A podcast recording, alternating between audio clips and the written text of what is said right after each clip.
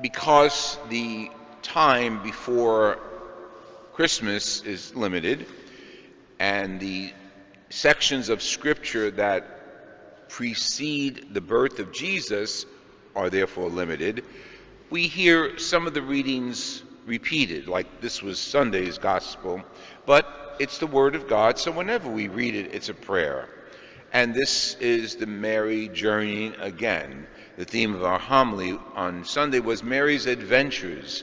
Today, it's traveling with Mary. Let's go to the Old Testament reading from the book of Zephaniah. Zephaniah is telling the people of Israel, okay, God's with you. Have trust and be happy and rejoice. And what he does is refer to Jerusalem and the mount on which the temple is built with many different titles.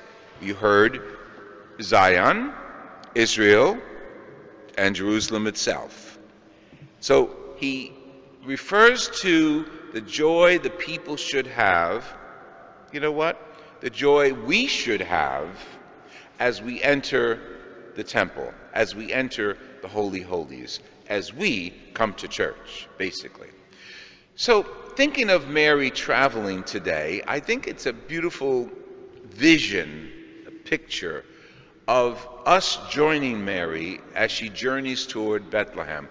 It's already happened. We're not saying it's happening again, but in our memory, we're recalling the history of Mary, pregnant. You figured, again, the accuracy of the exact historical date may not be December 25th. That was adjusted with the calendars after, well after the birth of Jesus. Maybe the actual date is more like January, but we don't have to get caught up into that because we're not focused on the history only, we're focused on the event, which is the birth of Jesus. July, December, doesn't matter. We're focused on the birth of Jesus.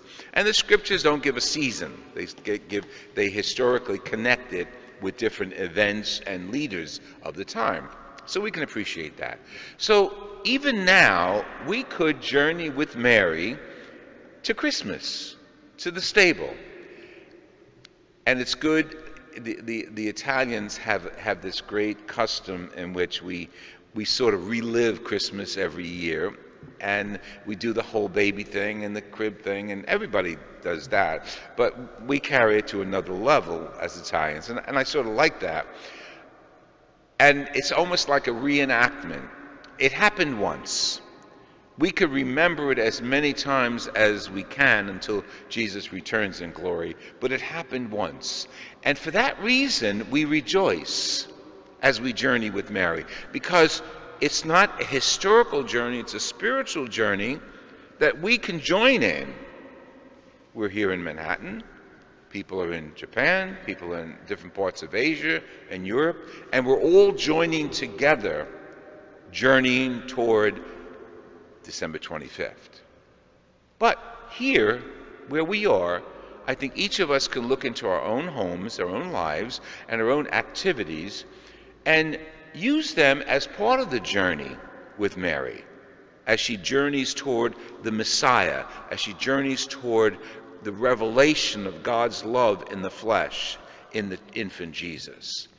So whether we're cooking, baking cookies, wrapping birthday gifts for Lisa and Peggy, whatever we're doing these days, we can do spiritually with Mary. And I'd like to invite you to do that.